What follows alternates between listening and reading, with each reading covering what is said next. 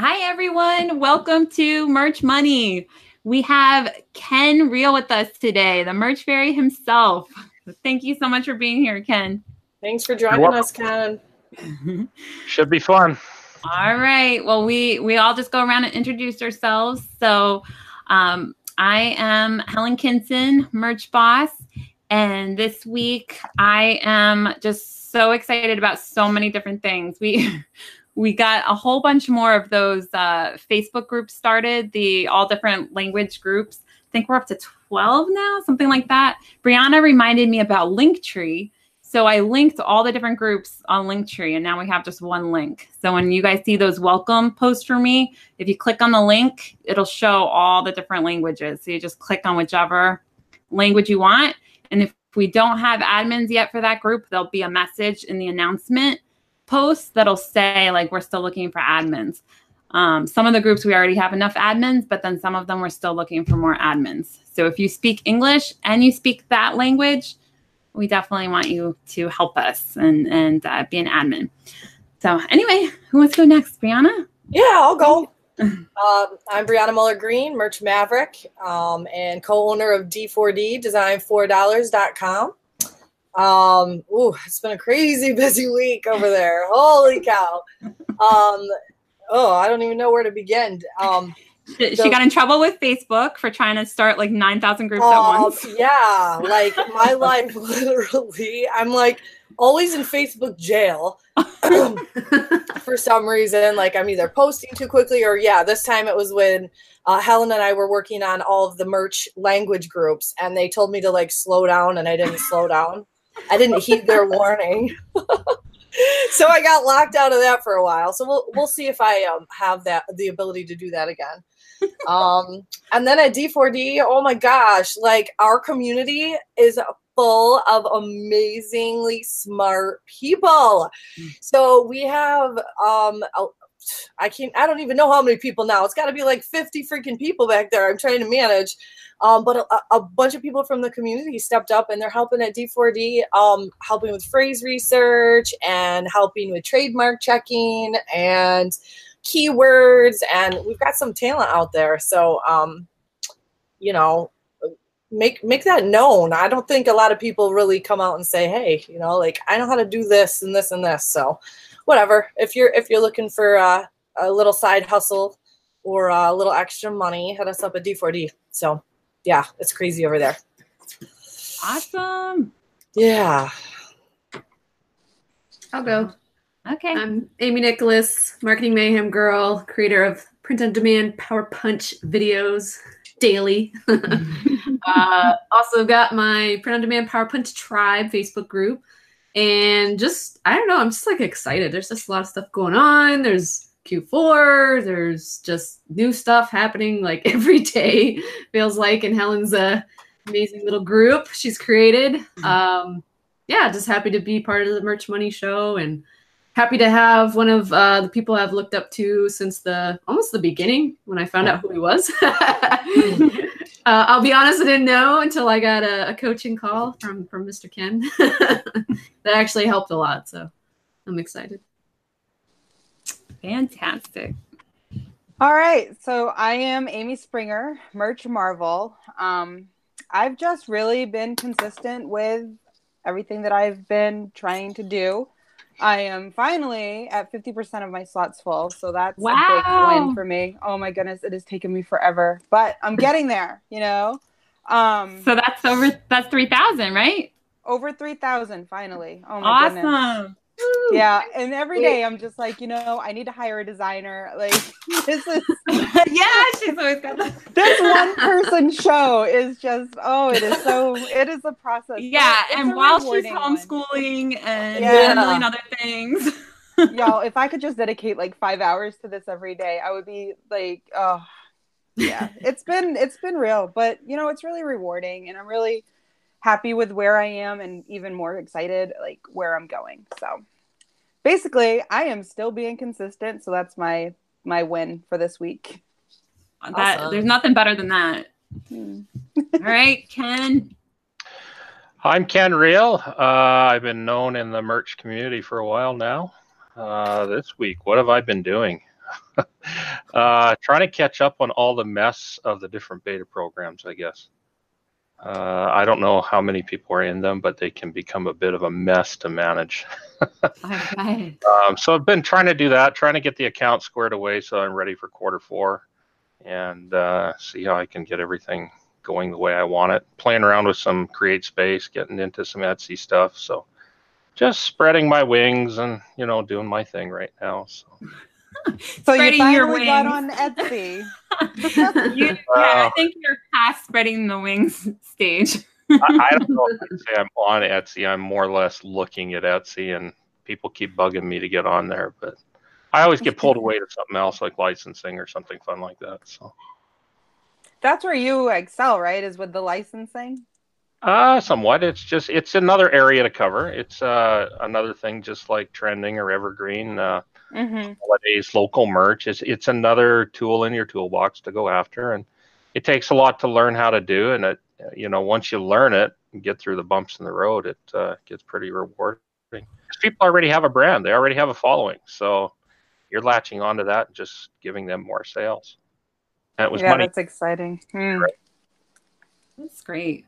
Well, let's back up a little. I mean, I'm sure everybody knows who you are, but um, they might be missing different bits and pieces of it. So you you started in merch when? How long have you been in merch? Day one. Day one. Okay. And how did you find out about it? Uh, I, I stumbled across it because I was into some of the other POD programs. Uh, I was toying around with things like Teespring and Redbubble and things like that, and and happened acro- upon it, and I said, "Oh, I might as well sign up. And uh, my story is, I tried uh, playing around with it a bit. It was more of a hobby at night, and uh, my designs were one pixel too big. That uh, actually almost turned me away from merch because I, I got into fights with the support going back and forth on emails, and your your platform is garbage. It's not like, like where's your resizer?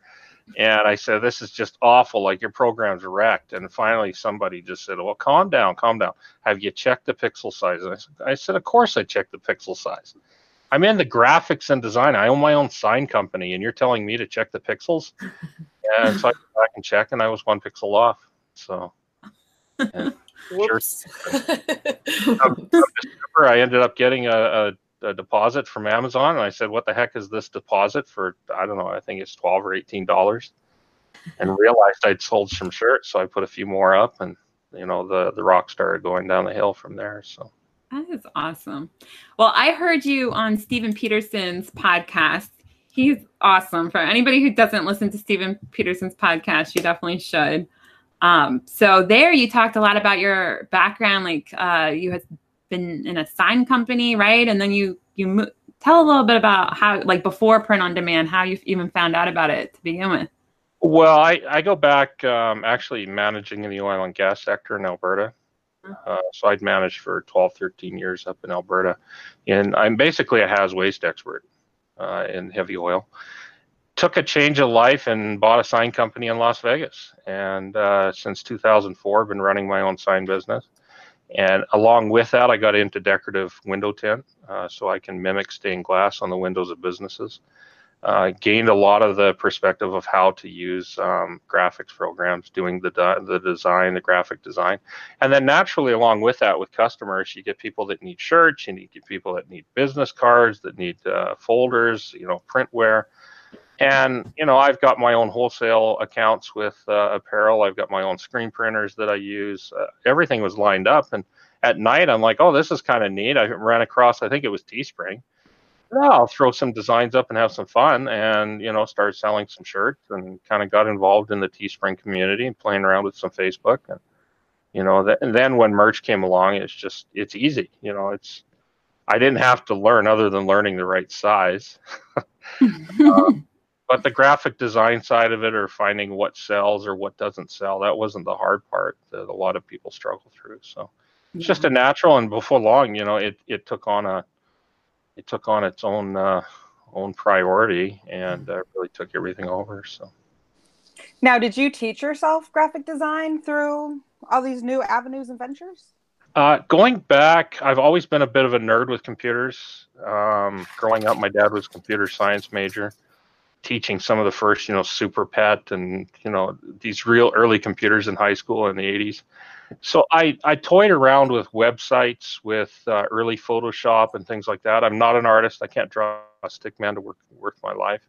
Uh, but graphic design is not necessarily about how to illustrate something; it's how to lay something out. And when I got into the sign business, I knew very little about principles of how to work things in graphic design on the street. And a lot of the things that I learned from there uh, taught me how to lay things out on T-shirts. Because the principles of how you put a sign on the street and catch a customer's attention is not much different than a T-shirt up on the sales page of Amazon. So a lot of it was self-taught. Some of it was taught through the franchise that I own. Um, a lot of the teaching that you learn from the sign industry and things like that. It's really neat. It's so fun to see like how everyone finds print on demand and everyone's backgrounds. Like every we all come from such different backgrounds. So part part of it I learned because I go to I've gone to a lot of sign uh, and printware uh, expos and things like that. Just being in the sign business, you go to the big uh, International Sign Association mm-hmm. shows. And so I see the printing and you see the corner that has the printware and you see the developments and the different printers that are going on. And so you're watching this and you're seeing the direct to garment printers start hitting the expo floors and you, and everybody's looking at that like, oh, well, the print is really bad or the ink is bad. And, and you see over the course of four, five, six, seven years how much it gets better, just like yeah.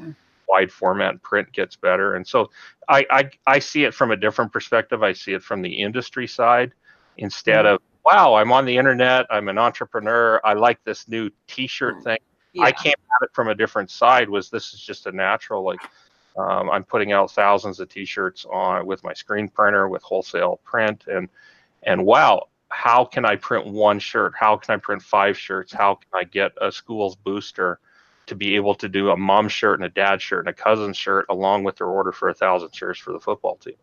And and so these things just came together and just made a lot of sense.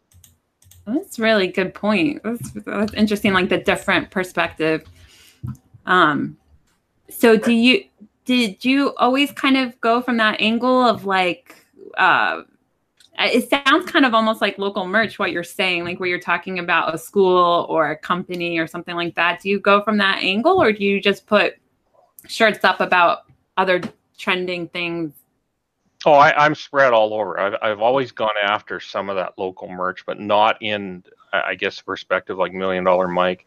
Mm-hmm. And meeting with him and talking with him and how he approached it has kind of opened some fields for me. But in the early days, it was how do I get past a problem? How do I, how do I solve a problem for the customer, the guy that wants five custom shirts, mm-hmm. and want to charge him seventy five dollars a shirt for them? And even if you go back to the early days of direct to garment, uh, 1999 on Amazon for a direct print garment shirt is absolutely amazing. You go back, I don't know, seven, eight years, and we're talking, oh, you want a direct to print garment shirt? Well, it's going to be $75. Mm. The, the economies of scales have completely changed. So this has opened up a new avenue for, you know, yeah. just how you deal with customers and, and i think we forget that. Like we just we're so used to amazon like and especially people like me that came from fba like you're so used to amazon and everything being inexpensive and quick and all this stuff and you forget like oh 1999 is not that high a price. Like this is really good deal for and you come from the side of knowing what a business needs and what their what their problems are that you can solve. So that's awesome. Do do you any of you guys do local merch? Amy or Brianna or anybody? No. I think no, I don't like people enough.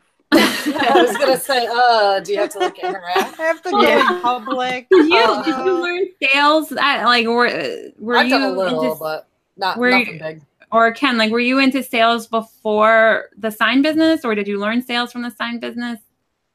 I was in the management side in the oil and gas sector, but of course I had uh, salesmen that were with me. Okay. And a lot of times, being in the management side of things, I was dealing with uh, like the Fort McMurray oil sands, dealing with the Exxons and the Shells and all of these mm-hmm. big environment guys. So I, I, gained the perspective of sales because I had that responsibility. So it, it wasn't a hard thing, and I've never had a hard thing approaching somebody. And then, of course, when I took over a, a sign franchise that was starting off from nothing Mm-hmm. It was like, well, time to go beat the streets and start doing cold calling and start doing these things to build a business. And and you know, it's it's no problem for me to walk down the street and go knock on the door and and start a conversation and know how to do that. So the local merch thing is really pretty easy for me. Not yeah. in the sense of just going and getting sales, but knowing how to build relationships with customers and just starting a conversation and knowing where to take it. That's a yeah. tremendous skill. Yeah, that that's really important. For anyone who doesn't know what local merch is, is there a way to? Uh, it's probably different for everybody, but what what is your view of it, or what have you used so far for local merch? Local merch I've seen is two different things. One mm-hmm. is providing uh, a print medium for customers that have a problem to solve. So something like a school, mm-hmm. where you know you print 700 shirts with a, a screen printer, you can get very good prices you can't get the same if they want 10, 10 shirts. You can't even get close to it if they want one shirt. Like if mom wants a specific shirt that says, Mom, I'm the greatest fan of my son on the Longhorns football team, you can't get that shirt made unless somebody actually custom makes it. So it fulfills a problem uh, and answers a, a, question that customers have there. So there's one side in that that it ties into the designs and the art. The other side of it is, as I see it, purely advertising uh, you're not walking into a customer and saying, you know, the local pizza shop and saying, "Hey, uh, do you want to sell shirts?" You know, I see your swag on the on the wall. Hey, can I be your new shirt supplier? No, you're offering an entirely new uh, a form of advertising. Much like Yellow Pages used to be the hard book on top of every manager's desk, but that's gone the way of the dinosaur. This is a new medium. Uh, it's flyers. It's uh, placemat on the table that you're sitting and eating dinner and reading all the little advertisements. It's it's a way to build a brand and get people wearing a product for a customer. Uh, you get the the local bar or the pub, and people are asking, "Well, why are you wearing Joe's Pub T-shirt at the soccer match today?" Oh, well, we're going there for drinks. And we get free wings if I wear the shirt, and all of a sudden everybody else is buying the shirt. But it's a new medium for advertising, and, and if you open your eyes uh, the numbers of sales can just absolutely blow anything out of the water when it comes to, to design shirts. You know art art shirts or tech shirts things that we normally put on merch. Yeah. Yeah when people say merch is saturated i always think of stuff like that. I'm like there's uh, the um, if you actually just think creatively and think of how many businesses there are in the country and how many schools and how many like there's so much you can do and I mean, and you same thing. People say, "Well, local merch could get flooded." Uh, I mean, there's three other people uh, that are in merch in my city. You know what? You got oh, thousand people in your city, and you won't even scratch the number of people that you could go after. Exactly. It's just even the organic side of merch. You know, even your your your shirts that you're putting up, the designs. We're so far away from being saturated. It's not. yeah, it's just it's just how you think about it, and I can just tell from how you talk about everything. Like you just you don't have the same limits limiting beliefs that people have. You're just like oh yeah of course i can walk into this big school or business and they'll buy whatever i want to sell them. And of course i can learn this new business and move across the country and learn about signs. Like you know it's a different way of approaching things. Um, and a lot of people are afraid. They wouldn't move across the country. They wouldn't they would have stayed in whatever business they started with. So the, the number one thing uh, that I and I believe in this in talking to some of the merch staff, the number one thing that when you ask them what are you looking for on merch to be successful is quality.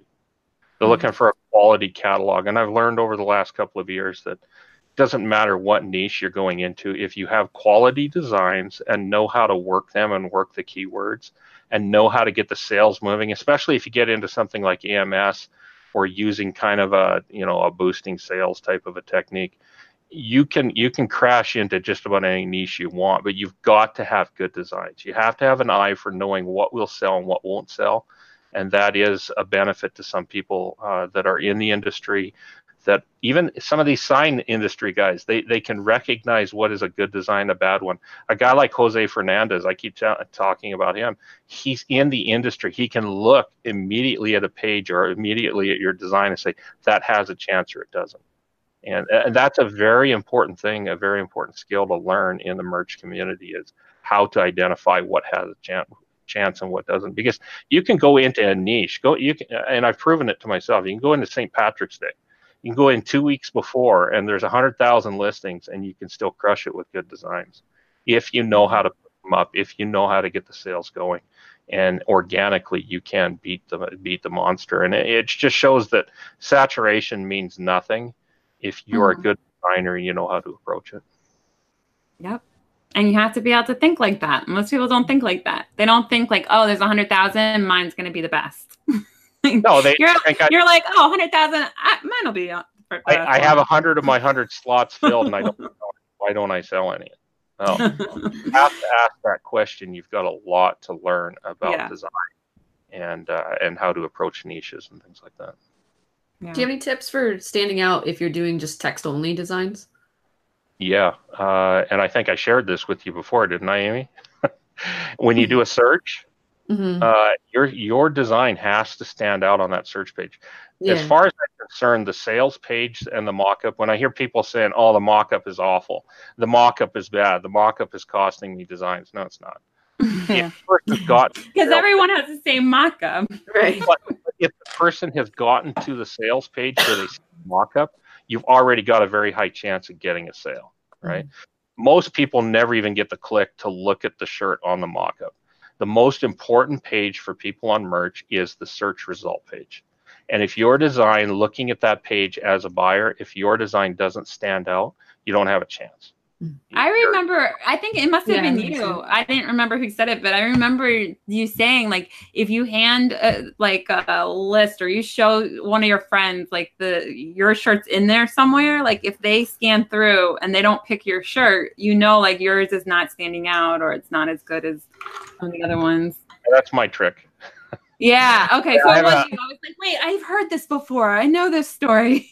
got a really good gaming buddy. He's a, a biker guy, and uh, you know, about eleven o'clock at night, we'll play a game called World of Tanks, and it's our stress relief, and we just chat. and And he's had the advantage of the last three years watching me go through this whole merch episode. And he's like, "Oh, what are your new shirts? What are your new designs?" Well, what that has ta tapered into is, uh, you know, give him a search result, go search the page. I'll, you know, he'll. I won't let them know what they are, but I'll say, "Here's the search page. I've got two or three designs on that page." Search it like a buyer. And how do you search a page? It's not looking at everything. It's not even reading. It's scanning. It takes you three or four seconds to go through that page. And the ones that catch your eye, I tell them write down the three or four that catch your eye on the search page. And if mine aren't one or two of those, I failed, and you go to go back to the drawing board yeah. because you're not getting the contrast, you're not getting that first look. Uh, I still am a firm believer that everybody gets a page look. Like if you have a new design, there's some time when the algorithm will throw it up there and give it a chance, and if you fail, it's going to go back to page 300. That's just the way it is. And so you need to design even text-based shirts. They need to have some kind of contrast or something that sets them apart from the other shirts that are up there. Like Drunk Lives Matter. Here's a good example you can you can beat drunk lives matter at st patrick's day but you can't beat it by being another one of the 300 shirts that are up there that are the three lines of text of white text you need to do something to make it pop off the page and this is something i learned in the sign industry was when you're driving down the street and it drives my wife crazy because this is how i'll drive down the street and i'm looking at signs all day long and you have the three second rule you have three seconds to catch the customer's eye, get them to read your sign and make an impulse decision, yes or no. And what I want to do is if I've got a bakery in front of a pizza and I've got a bakery sign up, I want the person looking for pizza to be reading the bakery sign instead of the pizza sign and make a decision saying, I don't want bread. No, I'm not going to do that. But they drive right past the pizza sign because they didn't even notice it was there. Hmm. And it's the same thing with t-shirts on the search page. The most important place for your designs is on that search page, standing out from the other shirts. And you know how most people would think about that scenario? They would be like, oh, my bakery is by a pizza place. I'm never going to sell bakery stuff. Everybody just wants to go to the pizza place.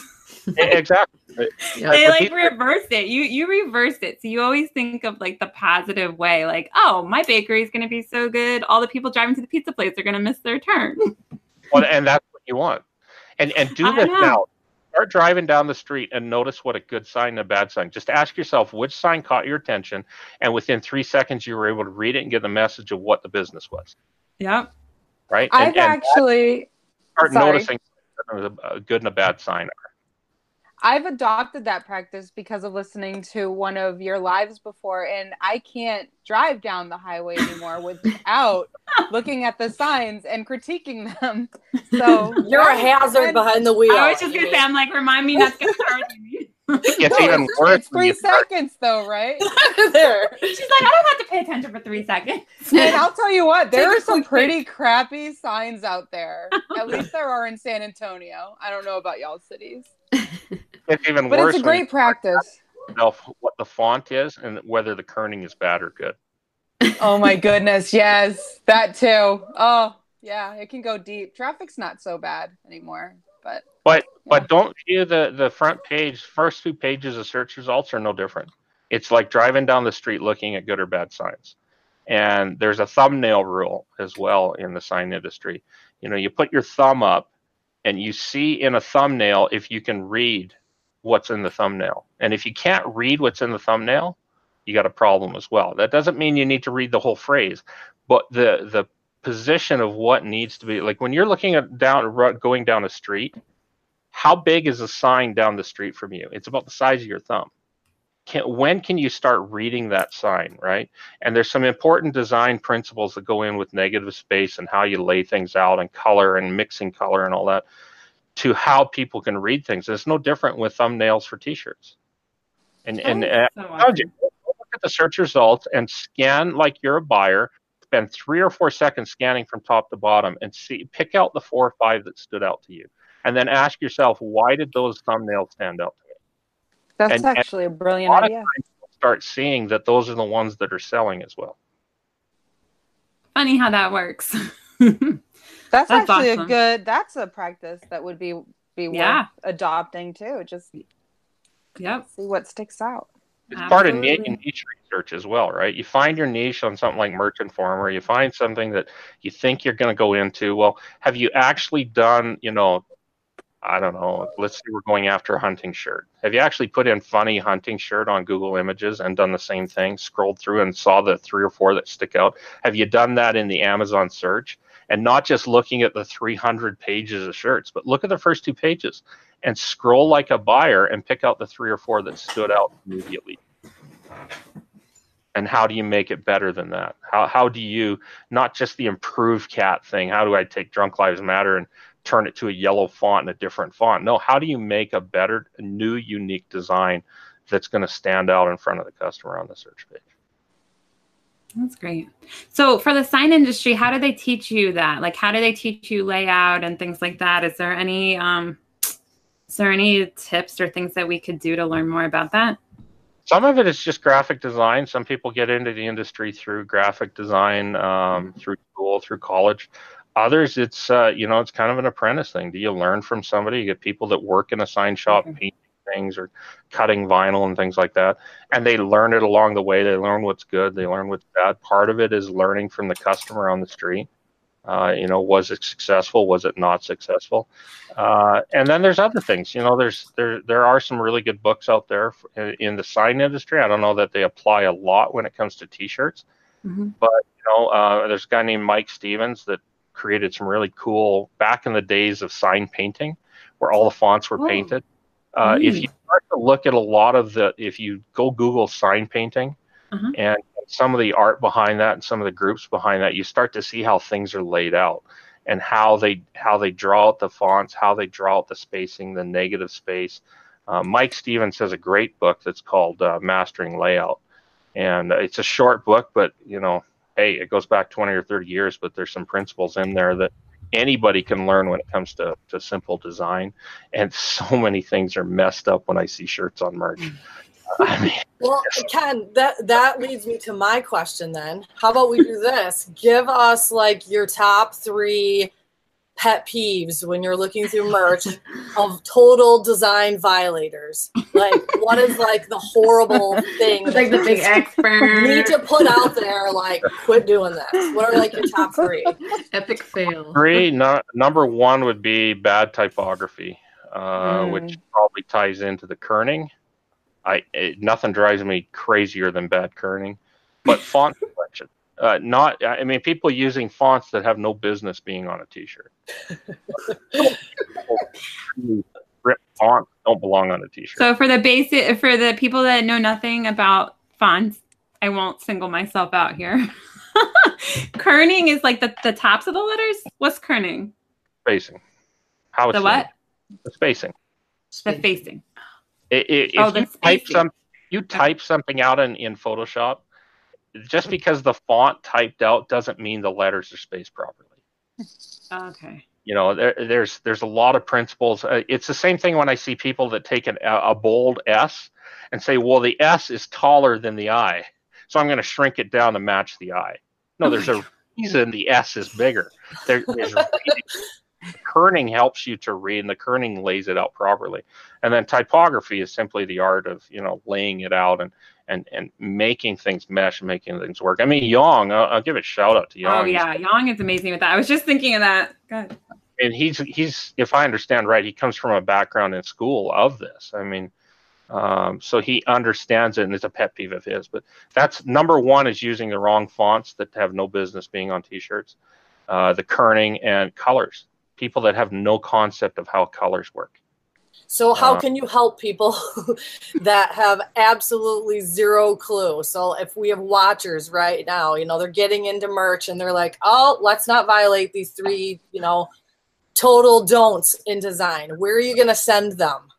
I, there- honestly, there is more resource out there than you could ever imagine. Just hit Google, hit Yeah. up courses, hit up, uh, you know, some of these uh, Lynda and things like that. Just Google bad typography, how to do typography, how to kern, um, how color comparison charts, how to, you know, type in um, good color selection on T-shirts. I, I mean, most people, nine out of ten, haven't even this hasn't even crossed their mind that it's a problem. Uh, they just go, they look on merch and they say, "Oh, these shirts are selling." Merch Informer says that they're selling. I'm going to hand this to my VA, or I'm going to try and make a new design, and I'm going to recreate it. And they realize, oh, I like the blue instead of the orange, and they forget the whole fact that their colors clash, their fonts are bad. so when many- I you can't imagine what it must be like for like real graphic designers looking at merch. yeah, It like was I'm picturing Your Ken eyeballs. I'm picturing Ken clicking on the brand name of one that's looking a little sketchy, and then the massacre that opens of like just a nightmare of color, like horrible typography. You know, like oh, hit the back button and get out of there. It's like a bad horror movie. what do you think customers they look at that search page and they see this and ask yourself uh, would you wear that would you go to okay some people don't shop at walmart but i'll give walmart this when you go to the graphic t-shirt wall like they usually have that hanging wall of t-shirts go look at it. There's a reason those shirts are up on that wall. There's a lot of money that has gone to, in, into each one of those shirts.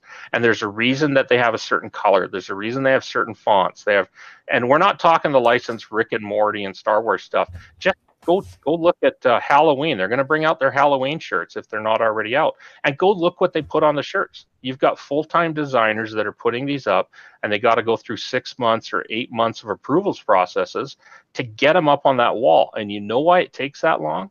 Because they're going to have to put out millions of dollars in inventory across all the Walmart stores before that even shows up on the wall and they got to guarantee themselves that they're not going to be selling them off at two dollars a shirt after the, the the the event's done. And so there's a lot of work that goes into that, and a lot we can learn by looking at that wall for how things are laid out. Yeah. So it's important to study what other people have created. Yeah, Yeah, I go, go. I mean, go out on the street. Go. I mean, it's great being in Vegas because I can walk down the strip, and there's hundreds of t-shirt shops that are good and bad, but there's also just thousands of people wearing t-shirts. Yes. and looking at and, and keeping your eyes open to what's on the street and what people want to wear. I was By going the to ask way, you you real quick. become the weirdo when you really get into merch and you see like a great shirt, and it's hard to like not be like, oh my gosh, what's I walk up, I walk up to them and say, "Can I take a picture of your T-shirt?" Yeah, I've done that too. But if, if it's a little lengthy and you're like trying to read this person's shirt, like, "Uh, excuse me, uh, can you come over here so I can get a better look at that thing? It'd be better if you had to walk up and say, "Hey, I like your T-shirt. Can I take a picture?" Oh yeah, you know. it- See, that's because you're good with sales, so you're not afraid to do that. That that's good. Yeah. But Yeah, and then you ask finish it Walmart. with, then you finish it with, I can make one better. with the wink, with the Amy wink at the end. um, I- Ken, I was going to ask you about when we were still talking about Walmart. Um, have you sold on Walmart? Can we? Because isn't that a whole nother way we could go? We could sell T-shirts on Walmart. It is another one. I haven't looked at it. Um, Because I think that's a whole nother opportunity right there. It's kind of uh, the other one that's the hot the hot button is this whole multi-upload thing, and I don't slam it, but people are still spreading themselves too thin. They think they have a thousand shirts, and if I go put them up on thirty different PODs, You're all like all of them. The kerning's wrong. Stop. yeah, here's if you weren't selling a lot of shirts with a thousand up on Amazon, which is the biggest organic marketplace there, you really you're going to build a lot of sales on other PODs. I think if you pick and choose, you could. more, more specific to different trends. Like different PODs are very specific to what their crowd is. Uh, there's stuff on merch that does not sell on Etsy. There's stuff on Redbubble that does not sell on merch. There's stuff on Threadless that sells great there, but nowhere else will it sell. And and people are missing that. They think, oh, if I just take my thousand shirts and plaster them everywhere, uh, I think what we're going to end up seeing in the industry is you're going to see some some rollback on that. You're going to see more limits. Uh, you're going to see tier limits. You're going to see I captchas. believe that too. I mean, all I people- believe that too. Create space. Every oh wow, look, CreateSpace. Everybody put up 100, 200 a day, and all of a sudden, oh well, Yeah. you 25. I a day. think I think the problem too is that everybody approaches it differently. And so if they're utilizing these tools appropriately, like let's say looking at what is selling on Amazon and making decisions that make sense. Like if you've got a bestseller, then it makes sense to put it in maybe different pod fulfillment centers. But I totally agree that if you're doing kind of this the 10,000 designs and no forethought as uh, into what you're applying them to and they don't make any sense it's always like a small crowd of people that are misusing tools that can lead to the issues. But I think Not- it's uh, not so much the tools though i don't think i think it's more that people are putting like they've got their designs and like michael Essek will say if, it, if you can't sell it on amazon you're going to have a really tough time selling it anywhere else. And that's because you know there there are a lot of people that don't quite get the typography and the kerning and the colors and the font selections. And just because you put it out on a hundred different platforms what makes you think it's it's going to benefit you? It's not so much the tool i think. I think it's more like the quality over the quantity personally. Yeah, what I'm saying is that people misuse the tool. The tool is just there to aid you in doing it quicker. But if people are going to misuse it and just use it to spray 10 million designs out there, absolutely, it makes no sense. which is But if they're going to u- utilize it to make some informed decisions about where they want to sell their designs, then it's just a time saving tool. that's the problem with nine out of ten people though. Yeah.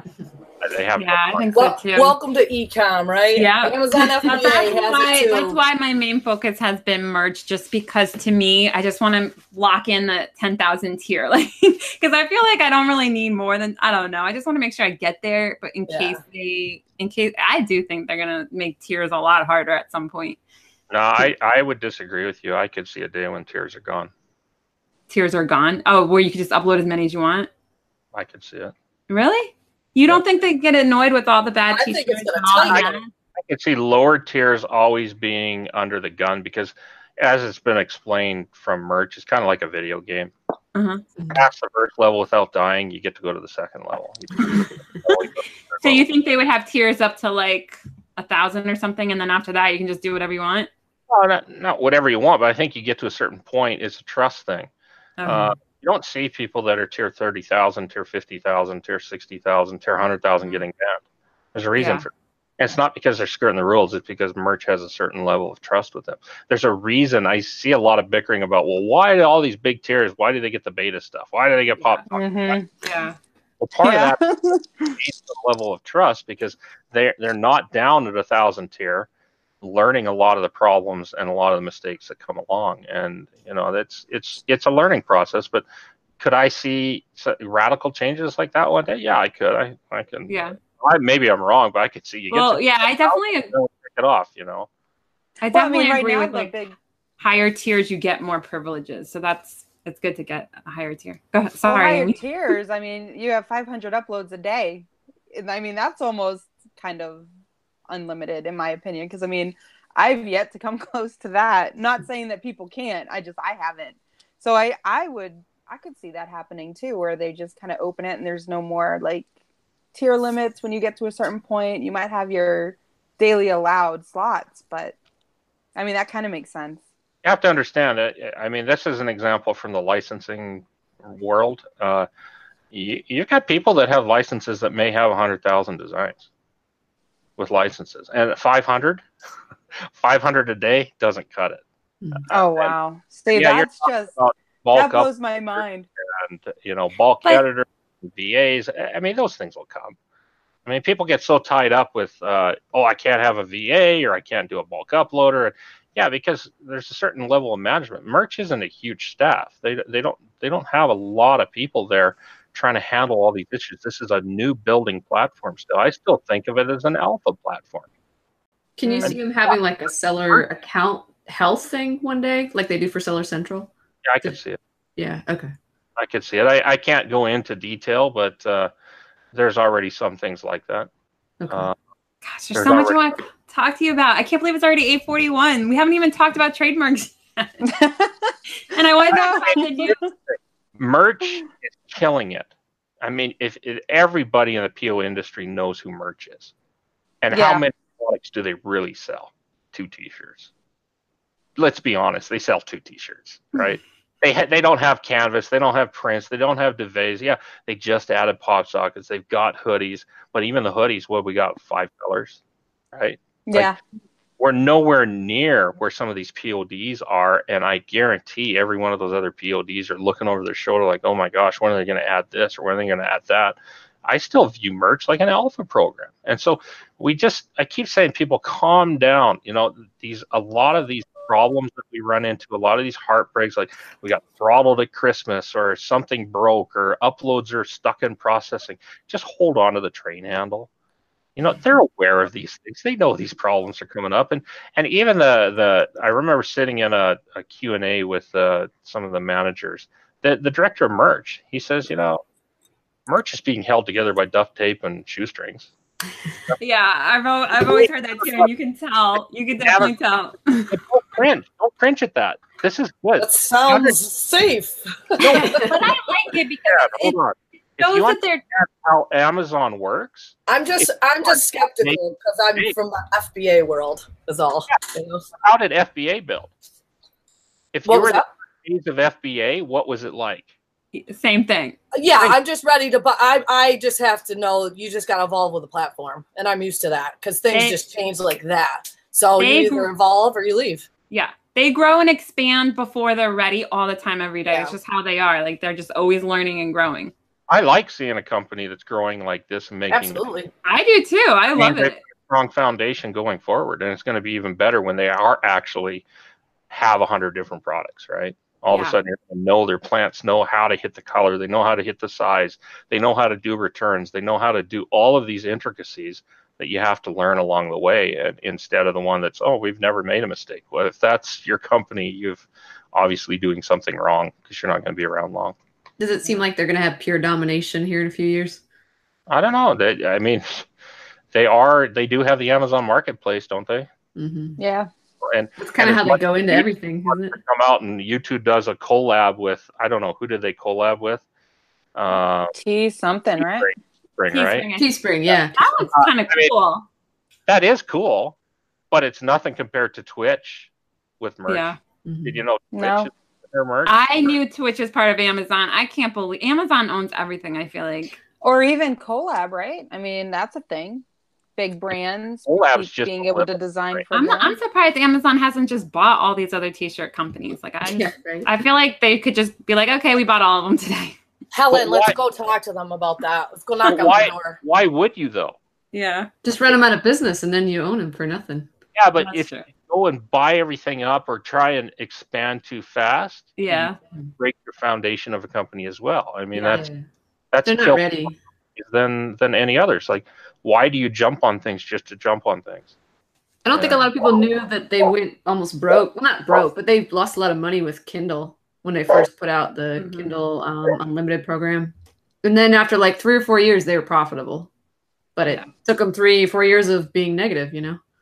Yeah. Amazon's smart. Like Yeah. they they're the big data company. They know what they're doing. They have a great foundation and principles to kind of back them up. I mean, it's going to work. Like they they do the thing. It's amazing. And it's mm-hmm. so it's such an honor to even be part of that on on this level. So, And then they just know like doing. as a hobby, like make a spaceship company or whatever he's doing with rockets or let's, The side hustle. let's let's beat Elon Musk to Mars in my spare time. Like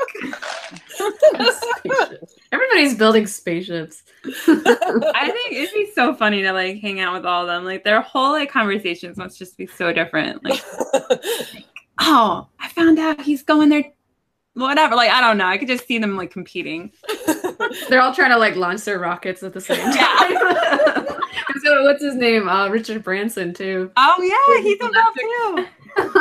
They're gonna be like hitting each other. Y'all lost me. Oh, I'm, man. I'm, I'm on that rocket. I don't even know what's happening. Well, yeah, lots of rockets happening with all Lots of these space companies guys out there. Anyway, so Ken, trademarks. Let's talk about before we track. And we have to talk about the merch conference. There's a whole list, so we gotta like, I don't know. I don't know if you're in a hurry or if you Let's want to stay go. longer, but uh, anyway, um, so trademark watchdogs. Talk, t- tell us about that and how it started, and Uh, how it started, uh, frustration with the trademark industry and frustration of watching people sitting around and complaining and sitting on their hands. And I've I've done some things where uh, people that are close to me know I'm not going to sit around and complain on that kind of stuff, and I didn't. And uh, part of that is going out licensing trademarks and learning about trademarks. And just because you get slammed on merch doesn't mean I'm going to get slammed. I'm going to still roll ahead and make shirts and, and make money. And that's part of the whole licensing thing. But on the flip side of that, you see some real abuse going on in the industry and seeing it getting worse and worse and worse. And uh, people taking advantage of the trademark industry. And one day we came across a letter of protest. I said, wait a minute. I thought you had to spend three, four, five hundred dollars to protest a, a trademark to oppose it. And yeah, after it's gone through publication, you do. But we came across the letter of protest and realized, wait a minute, this is a free way that if you put some work into it, you can start beating these applications. Now that now taking down trademarks that are already registered is a whole nother game that we're looking at and we're starting to play around with. But right now, it can't be one person. It can't be Helen sitting there trying to file a letter on everything that makes her mad. It has to be a group. It has to be, and, and I see Watchdogs needs to be 100,000 people in the group. It needs to be the biggest, uh, I guess, e-com type website dealing with trademarks because it it touches not just merch. We start off as merch watchdogs and quickly we went to trademark. And we go from class 25 to class 35 to class 9 to now we're doing handbags. I mean, if it's a frivolous trademark, it needs to be taken down. It needs to be gone after. And if we get everybody, I mean, right now there's 5,000 people in that group. If everybody, if half the people in that group spent 10 minutes a week on it, imagine what we could do. It's the same thing. We do have a Patreon going. If everybody gave up a cup of coffee a month right now in 5,000, we'd have 10 grand to turn over to the attorneys and to VAs. VAs could gather evidence. Um, attorneys can start going after some of these registered trademarks, and it, it starts to turn into a huge, huge thing. And it's gone way faster than we thought it would. Uh, I think we've beaten about 100 trademark applications already. so amazing. And- yeah, and I'm definitely in that group, and I know a lot of us are. Um, so I've, uh, but I'm I haven't actually done the the letters of protest. So I've like participated in the Patreon, but not the uh, actual letters. So so for people who haven't really helped with that yet, what do you suggest? Like, what's the where should we start? How do we? Dave Kadoff and Morgan Reese have just been superstars. They have set up video training. There's units of training in the group. There's video tutorials. Once you go through them and learn, it takes you all of about 10 or 15 minutes to gather the evidence and file a letter of protest. And we we've asked people to go ahead and file applications on trademarks. We've got an Airtable that Mary is uh, managing uh, to try and track these. And once it gets flowing, it it really moves. And and when we get somebody post a trademark says, "Oh, I just noticed this one came up." Part of the the scenario now we're saying is, "Well, go file a letter of protest." If it Oh If it yeah, some kind of a, a feeling towards you and your business, put some effort into this and file the letter of protest. We've already done all the work for you to how to do it. Well, Quick question about that. Do you add like okay, say for instance I come across a trademark, we'll say Unicorn Squad, and I go to your group and I'm like, oh my goodness, this, there's this trademark, and you're like, well, go file an LLP. Do I need to put that in the Airtable? Is it already there? Like what? Sorry, I Uh, yeah, kind of I'm- actually, uh, that can get added to the Airtable. The best way is to say, "Hey, here's a, a registration application. Here's the the serial number on it. It's just been filed as of what date. Here's the name. Can you add it to the Airtable? Or you can request access if you're actually going to do some work. We'll give you access. Okay. They won't start adding it uh, to the table. So I mean, I've had the the best intentions to start dedicating like 20 minutes of a day here, 20 minutes of a day there to file LLPs. I think what y'all are doing is absolutely incredible and it's going to benefit the whole entire community and I I definitely do want to be a part of that. So, I'm glad that y'all have the units and things cuz I'm going to have to I'm going to have to go to school. yeah, and, part of it was good intentions. Um, there was another group which will remain nameless that I've been banned from. Oh. part of Wait, I can you We guys lost, hear? we lost you, Ken. Oh, okay. Audio. I thought it was me. I'm like, I can't hear what he's saying. I yeah, think I we lo- there you are. um, You're back. Oh, there we go. um, I, I was in another group that I got banned from, and part of the problem I saw with that was they sit around and talk about things and not take action, and I hate that. I said there's got to be a way to take some action, and people that know me, I just jump in the fire. Yeah. Uh, I'll jump in the lake and find out if it's hot or cold, and uh, you know I'll burn the field behind me, and I'll move forward, and I hope somebody else is behind me planting a new crop. That's just kind of how I operate, and that's how Watchdogs came along. I was like, you know what? So what if we fail on this? And now I get a lot of flack from people saying, well, you're just attacking everybody. You're hurting small business. No. no, that's not the case. I've seen that too and I've seen the fire. Yep. If you can't defend your trademark application, you don't deserve your trademark. Thank and- you. And I'm not saying I'm going to go after everybody. I mean, there's some that are obvious brands. If you come up with a neat name like Google and you want the trademark, well, obviously nobody should be going after them on that. But we have a we have a neat little not neat a really bad system in the print on demand. It's not like um, Chris. Chris actually just posted in the big group. He posted a tortilla shell with super soft with a little trademark. Oh, super soft yeah, you know what? Super soft in the trademark industry. I was looking at that. It was mission tacos. Mission, you would think is a, a common word, but in the in the tortilla industry, it's very even though it's a single word. The problem we have on print on demand is we don't have unique t-shirts, right? We don't No. have tacos. We don't have Jim's taco shop where Jim wants to trademark it and take down all the other taco shops because they're using the word taco. We've got a, a really weird little system going on in print on demand that took USPTO, I think, by surprise and is killing a lot of the small business in the industry. And you got to fight back. These these single words. I'm sorry if you want one of these common words as your brand, you're going to have to really fight for it because you don't you don't own that word. And we're seeing that with the classy trademark. Everybody Yeah, mm. that was- um, classy we are fighting we have a lawyer going after them because that's nice you have a developed brand with classy but but being having the trademark for classy doesn't mean the trademark works that you take everybody down that's using the word classy yeah. A unique I mean, word like if it was a certain font or something, like a certain logo, but not like the word itself. and, and this is the advice i've given to some people in the pod that want to get trademarks mama bear is a good example Mhm. okay we fought mama bear very hard and her followers think that she is the mama bear no she's not she didn't create mama bear if she had stuck with her original plan where she filed a trademark for her actual design her mama bear design it's very distinct Yeah. if she gone through with that application and not abandoned it and gone for the word mark mama bear i'd Yeah. have problems but Right. that's the problem in the POD. People think they can trademark a phrase and kill everybody else. That's not yeah, how you can't do that. I'm I- fine. I'm fine with a Mama Bear trademark for your design as your logo, but do Yeah. not trademark Mama Bear as a word because you are full of it if you think that you created that phrase and created that. Yeah. Because. Now, do you think the USPTO is starting to notice that um, that frivolous trademarks are really heavy problem with the twenty with the class twenty five or whatever? Oh, and yeah. now that they're going to be a little bit more intentional in their research, or is it still going to mostly be on the shoulders of those that are putting forth the LOPs.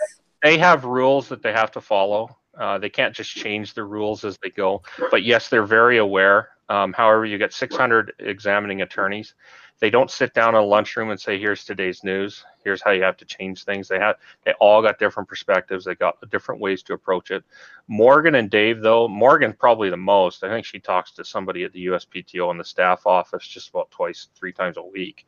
I mean, they're Dave now phones up. And they're like, "Oh, Dave, I was waiting for you to call. I knew I would get a phone call on this one." I mean, wow. it, it, it has jumped leaps and bounds. I thought it would take us a year or two to get to that point of talking to the USPTO. And within a month or two, we were already talking to the staff attorneys and saying this is a problem. And they're understanding where we're coming from. They're giving us some direction on what we should do or what we shouldn't do. Um, we're able to contact them if a letter of protest gets denied. We can call and say, hey, why did that get denied? That's amazing. File it again. So they're very aware, um, and that's something that gets hidden in the shadows. Is how much discussion is really going on with the USPTO, and I'm ready at a moment's notice to say I'll fly to DC tomorrow. I was going to say, I live like Let me 20 s- minutes from there. let me sit down in your lunchroom and go through this because this is affecting an entire industry. And it's different. Like I said, it is different than Mission Taco Tortillas in a different class. It's not the same problem that is occurring on demand because you don't have a specific kind of tee. Uh, you have phrases that are people are trying to kill the rest of the industry with, and it's it's really uni- a unique scenario that we're in. And if we don't do something as a community with it, uh, you're going to hate life in five years in the print on demand business because jewelry bra- we've already seen it like a trademark being applied for for a jewelry bla- bracelet that says words on a bracelet and they're trying to trademark that to say i'm the creator of words on a bracelet. And anybody else that tries to put words even though they're not saying words on a bracelet it's something else they're going to try and go after them. What? Oh, you're Oh, Insane. people are ruthless on it and here's the problem. When they file a takedown with any of these print on demands their prospect is not that they're following trademark law. The uspto will tell us like classy oh no classy's not following the law well what classy is banking on is nobody's going to fight them. Nobody's going to go up against them.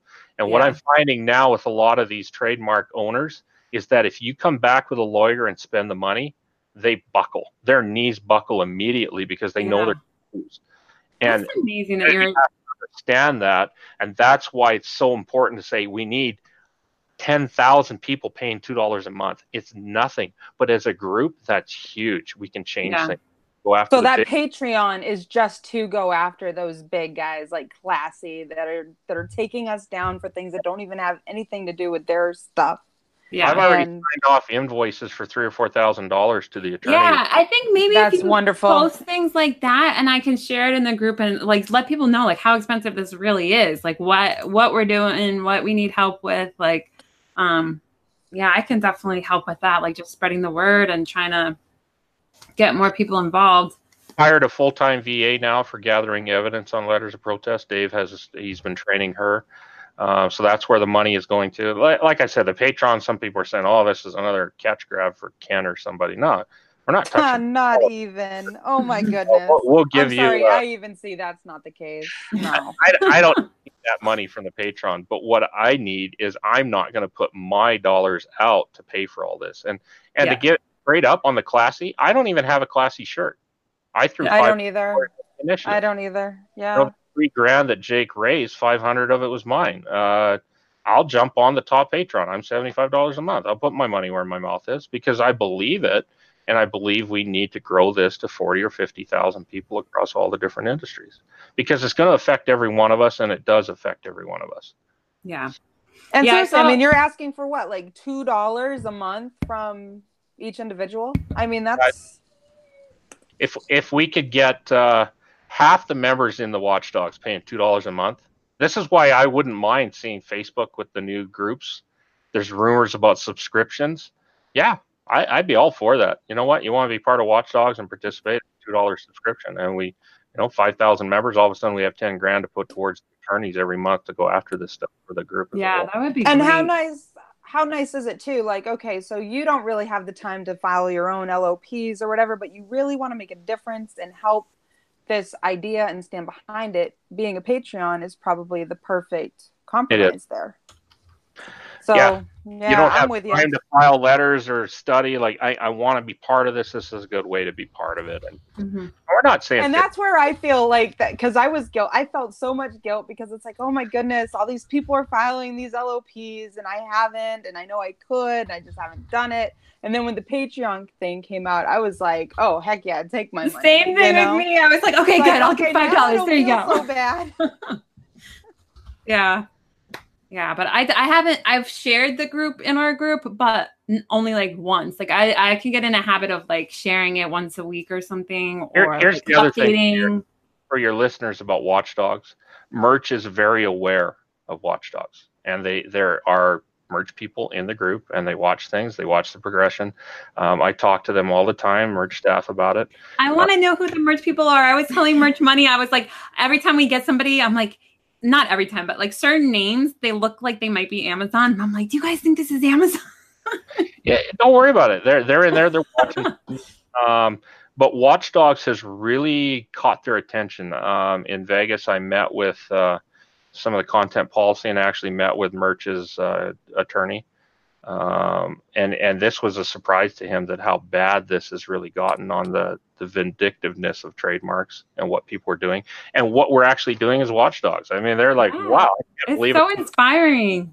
actually pulling this off and what what the goal is what my goal is is that as we see merch number one and other pods like teespring redbubble threadless i'd like to get managers around the table saying enough's enough we're going to come together our community is doing something about this and we're going to fight back against these trolls because they Now- doing this Now, are you noticing more people from other communities coming in? People that aren't necessarily on merch, but maybe they have a big, um, big That's- thing going on, like Redbubble or Teespring. Are they coming in now too?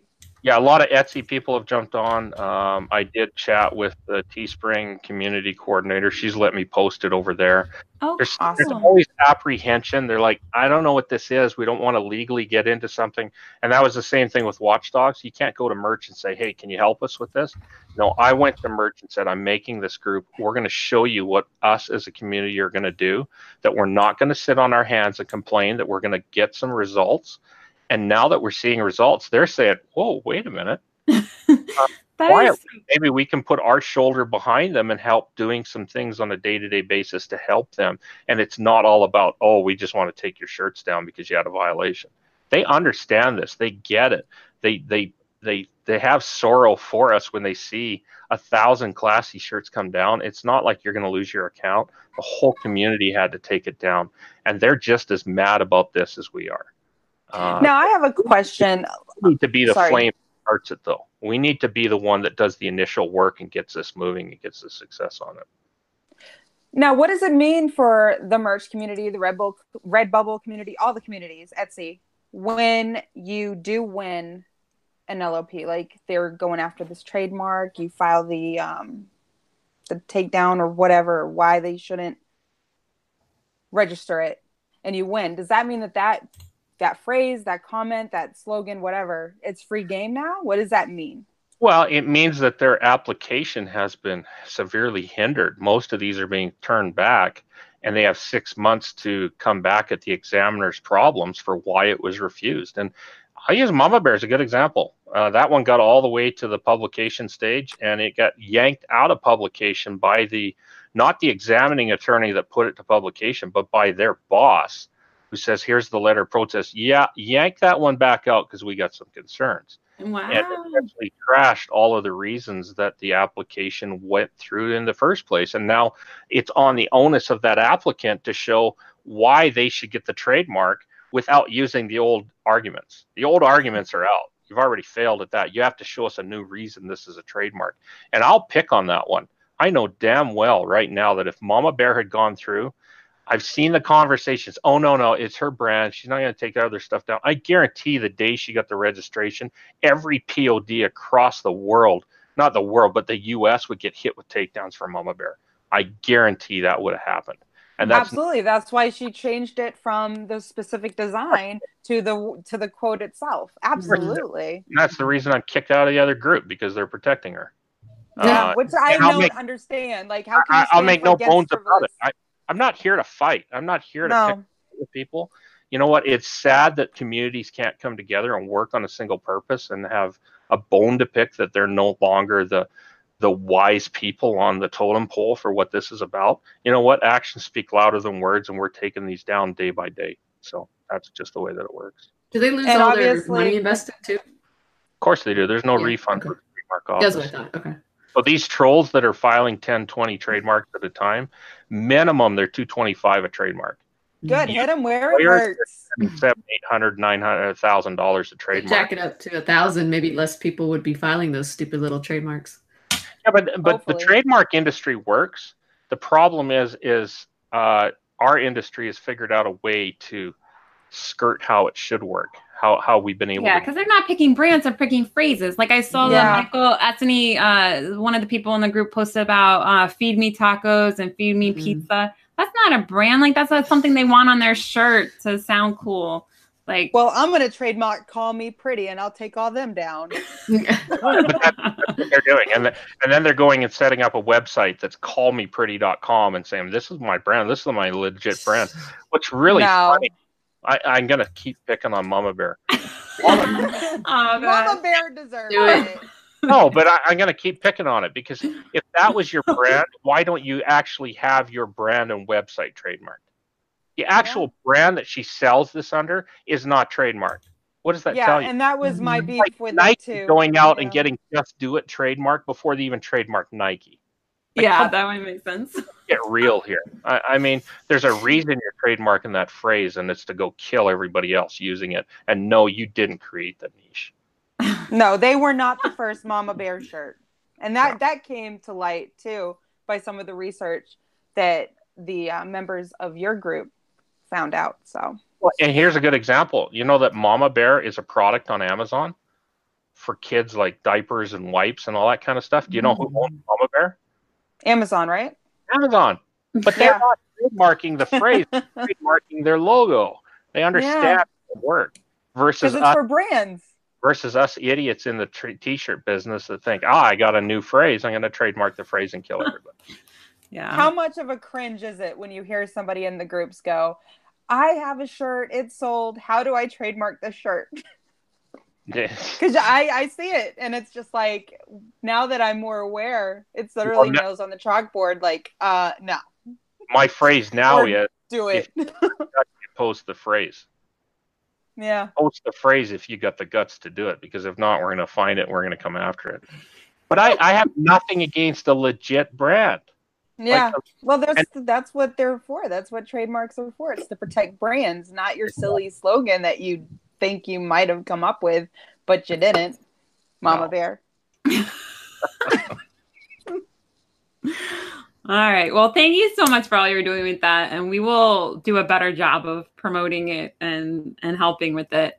Lance had a um, question about the pledge for Ken. If he makes a custom pledge, does that constant monthly? if it's on the patreon it'll be a monthly subscription It'll be a monthly, uh, yeah, If you yeah. want to And I make linked it. a donation go to merchattorneys.com and that is jake preston evans uh, personal site that he will take in single time donations and he is the attorney with him and his wife that we're using Oh, I didn't know about that. The trademark bought- owl. Yeah trademark owl. he will also help you with uh, counseling on legal issues with trademarks. He will also help you file your own trademarks, Wow, and you get a better deal than you will on uh, on some of the other sites. So nice. Yeah, so guys, uh, definitely join the Merch Watchdogs group and help with the Patreon. That that is in the description of the video. The links to that and Ken's Facebook group. So um, Merch Success 2.0, that's linked in there. Um, and also the Merch Conference. Ken wanted me to put that link there. So you want to talk a little bit about the Merch Conference? It'd be fun. Last year it was a it was a great great setting. It's in downtown Seattle. We hold it there for a reason. Uh, it's a great place to get together, but it's also a couple of blocks away from Amazon. So we can't guarantee anything. But last year we had a few Amazon speakers come by. We had the director speak. Uh, so it's kind of a treat, and it's a great networking opportunity. I know that we'll we'll have a couple of uh, people there. I can't say who, uh, but we've got some interest there. And number one, it's just a great time to meet other merchers. Uh, if you can find a way to get to that conference, uh, it's it's pricey for us, me, me, Chris, and Neil putting it on. Uh, I think the room is ten grand a day. Uh, it's a very nice outlet. It's uh, got some of the best people you'll meet in the merch community. I think Amy, you were there last year, weren't you?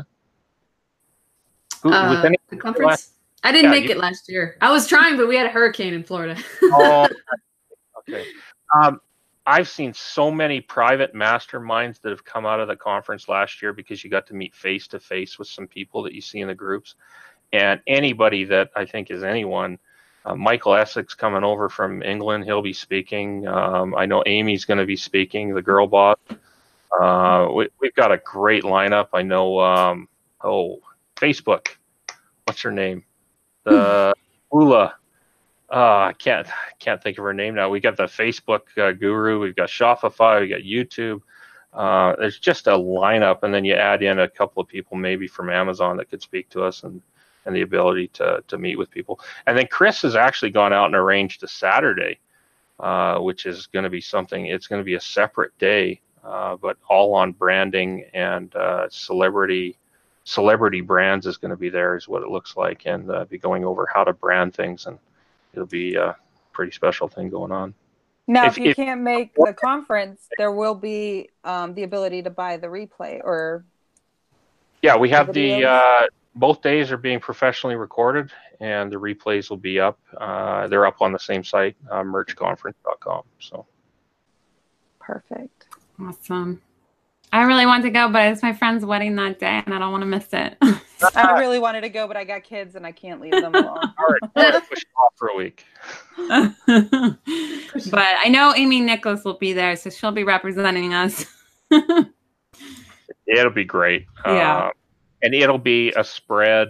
It's not just going to be merch. Like, how do I sign up for an account? How do I put up a design? Right. It'll be a cloth. Uh, for the new person that's in merch, it's going to give you so many ideas you won't know what to do with yourself. For the older mercher, you're going to find out new ideas and meet with some of these people that are 30, 40, 50,000 tier doing, you know, consistently two to four hundred dollars a month or a day. I mean, numbers that some of the people in the groups just have no idea really are happening and uh, covering everything from you know trademarks and licensing. I mean, even Dave Caloff from the the Watchdogs will be there and do a live LOP. Oh, take, good.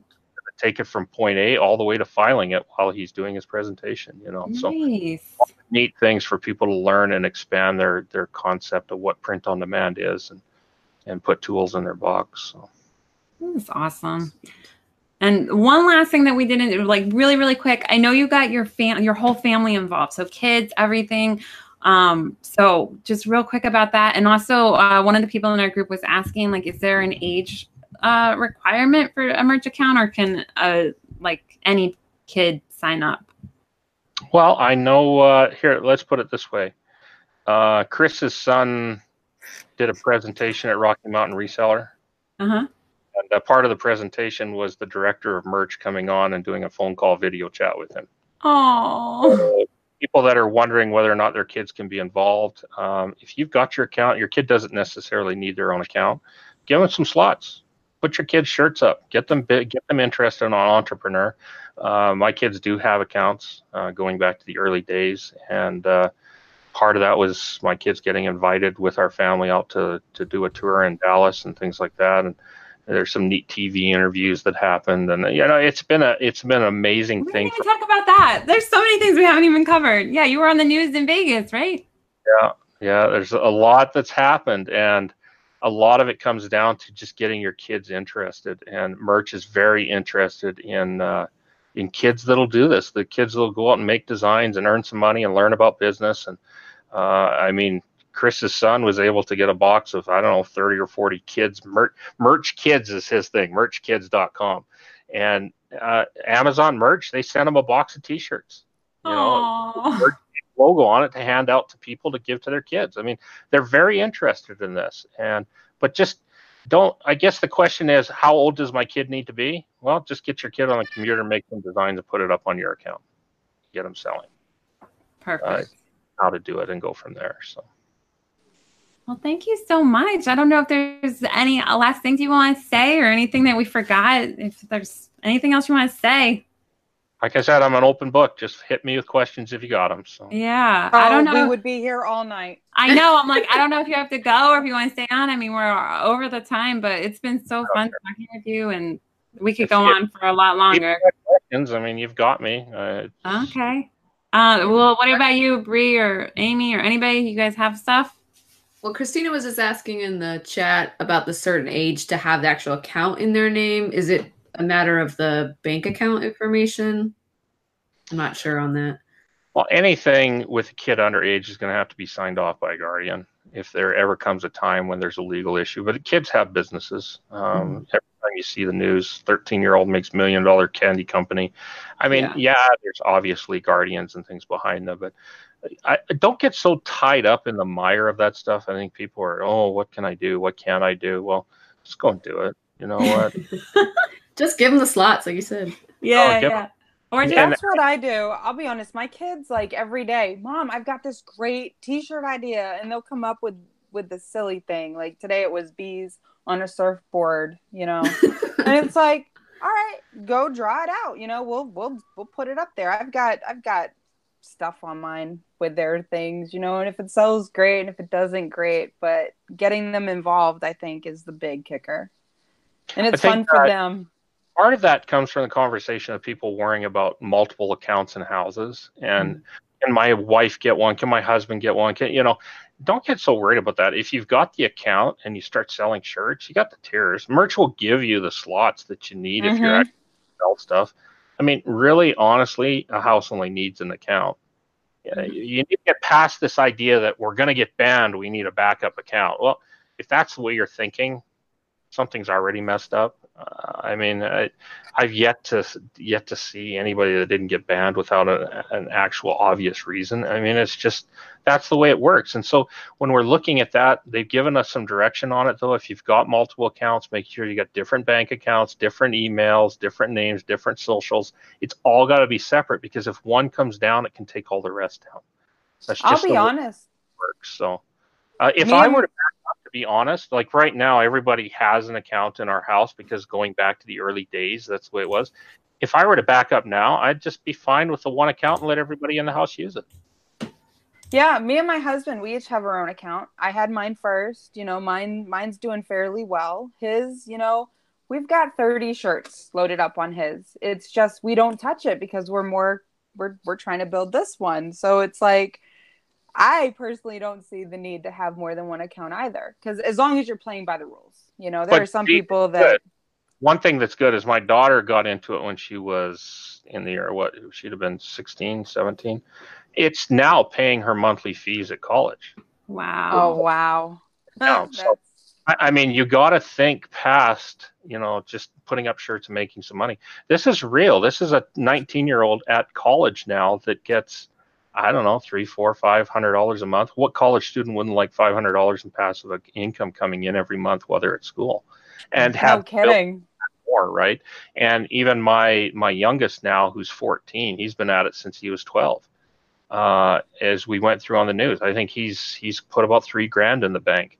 My 16 year old has probably done the best, 17. He was the first one to get into it, and he's well over ten thousand dollars in what he's earned on merch. That's wonderful. That's so I mean, that's exciting. that's just Huge. That's huge. And I don't do it. I don't then- do the designs. You know what? If you want to put up the stuff, you put it up. You find your niche. You put up the shirt. You sit down next to me on the other computer and do your design. And that's how the, that's how you learn, and that's how you get them to go forward.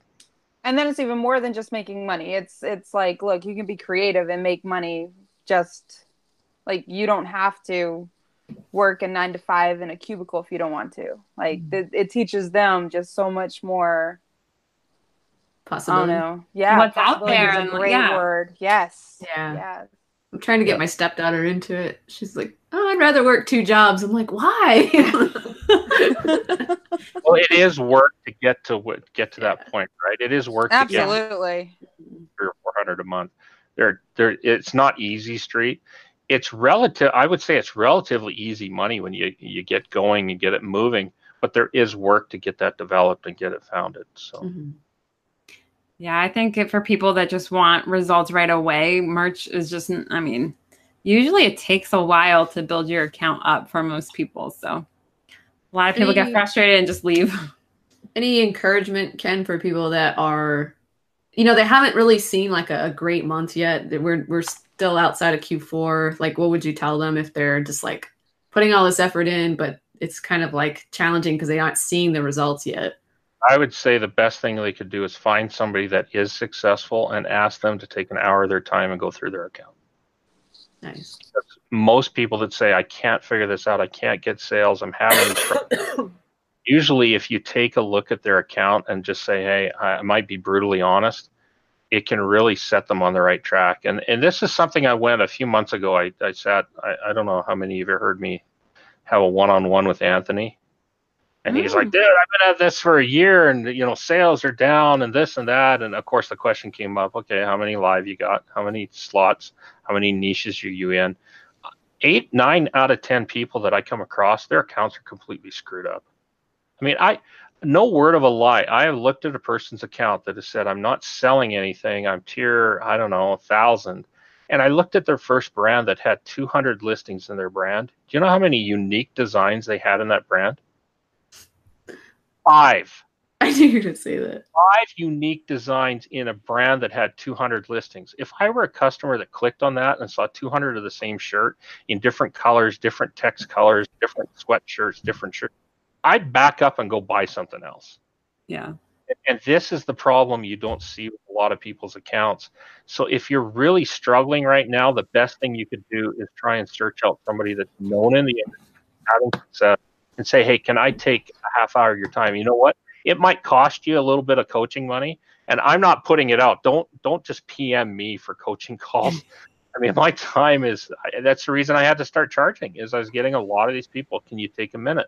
You take a minute and look? It could be any of the guys. Uh, find somebody that's uh, posting numbers and having some success and say, hey, you mind looking at my designs, my keywords, and give me some brutally honest comment? Like the five of you should, pro four of you should probably be telling people in your group, hey, I'm at this tier. I'm having some success. You know, privately, I'm not going to steal your stuff, but I can give you some some advice on where to go and what not to do and what looks good, what looks bad, and and if you can take that advice, you you'll see some success. You'll be able to change. Yeah. Well, thank you. I mean, I feel like you you've given us so much advice. This is this has been so good. Thank you so much. And No problem.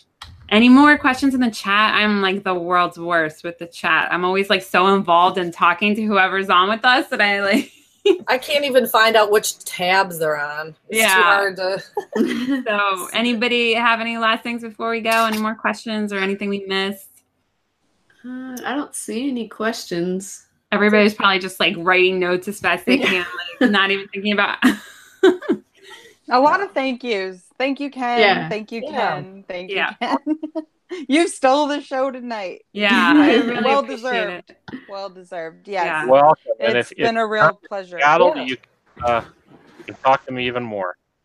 Uh, my wife's coming out to Seattle, but she's already consigned to the fact that she probably won't see me for three or four days. So Aw. Does she do merch too? she does. She does. Okay. Aw. Does she help you design, or do you do everything like on your account? Uh, she does a lot of her own designs. Um, she doesn't go into it as intense as I do with a lot of unique designs. She'll play around with a lot of scaled stuff. Uh, I mean, her computer's right next to mine, and you know, she used to do a lot of my uploading for me. and That doesn't happen anymore on her own account now for some reason. Oh, you're like, oh, my uploader. I'm trying to bribe my husband. He's like total hands-on, outdoor, manly. Like he's like I ain't touching the computer. I mean, look, uh, just take a minute on Seattle. You got people like Michael Essek, RJ, Matt Sheeran, Young's going to be there, uh, Amy's going to be. I, you got just an A list of people that have had success at merch that know how to do this, and you're going to be in a room of a max 150 people. I mean, you've got how many opportunities for breakfast and lunch and dinner and drinks? You got two days to hit these people, and last year they were more than willing it was a race to catch some of these people and say, "Hey, can I take you out for dinner?"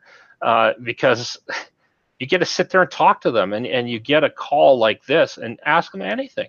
They're more than willing to answer them. and people need to see how great of an opportunity that is. And there's not many merch conferences. There's not many get-togethers other than maybe your little South Florida 10 people here, 10 people there. you really get people that are serious and want to do something. Mm-hmm. Yep. I agree. We definitely need more more merch conferences and stuff like that. But I hope everybody goes and uh, you can't underestimate how amazing it is to meet people in person. I I love that.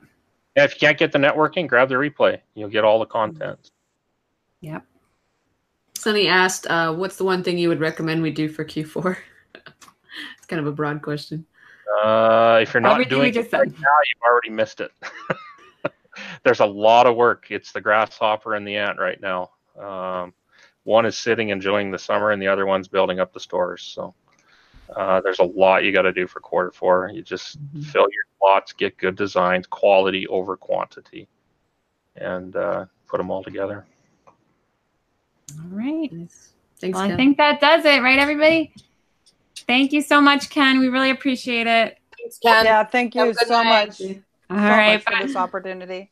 Thanks yeah. for watching, guys. Yeah, thank you guys so much. All right, subscribe. bye everyone. Good yeah, night. subscribe. like it. Hell yeah.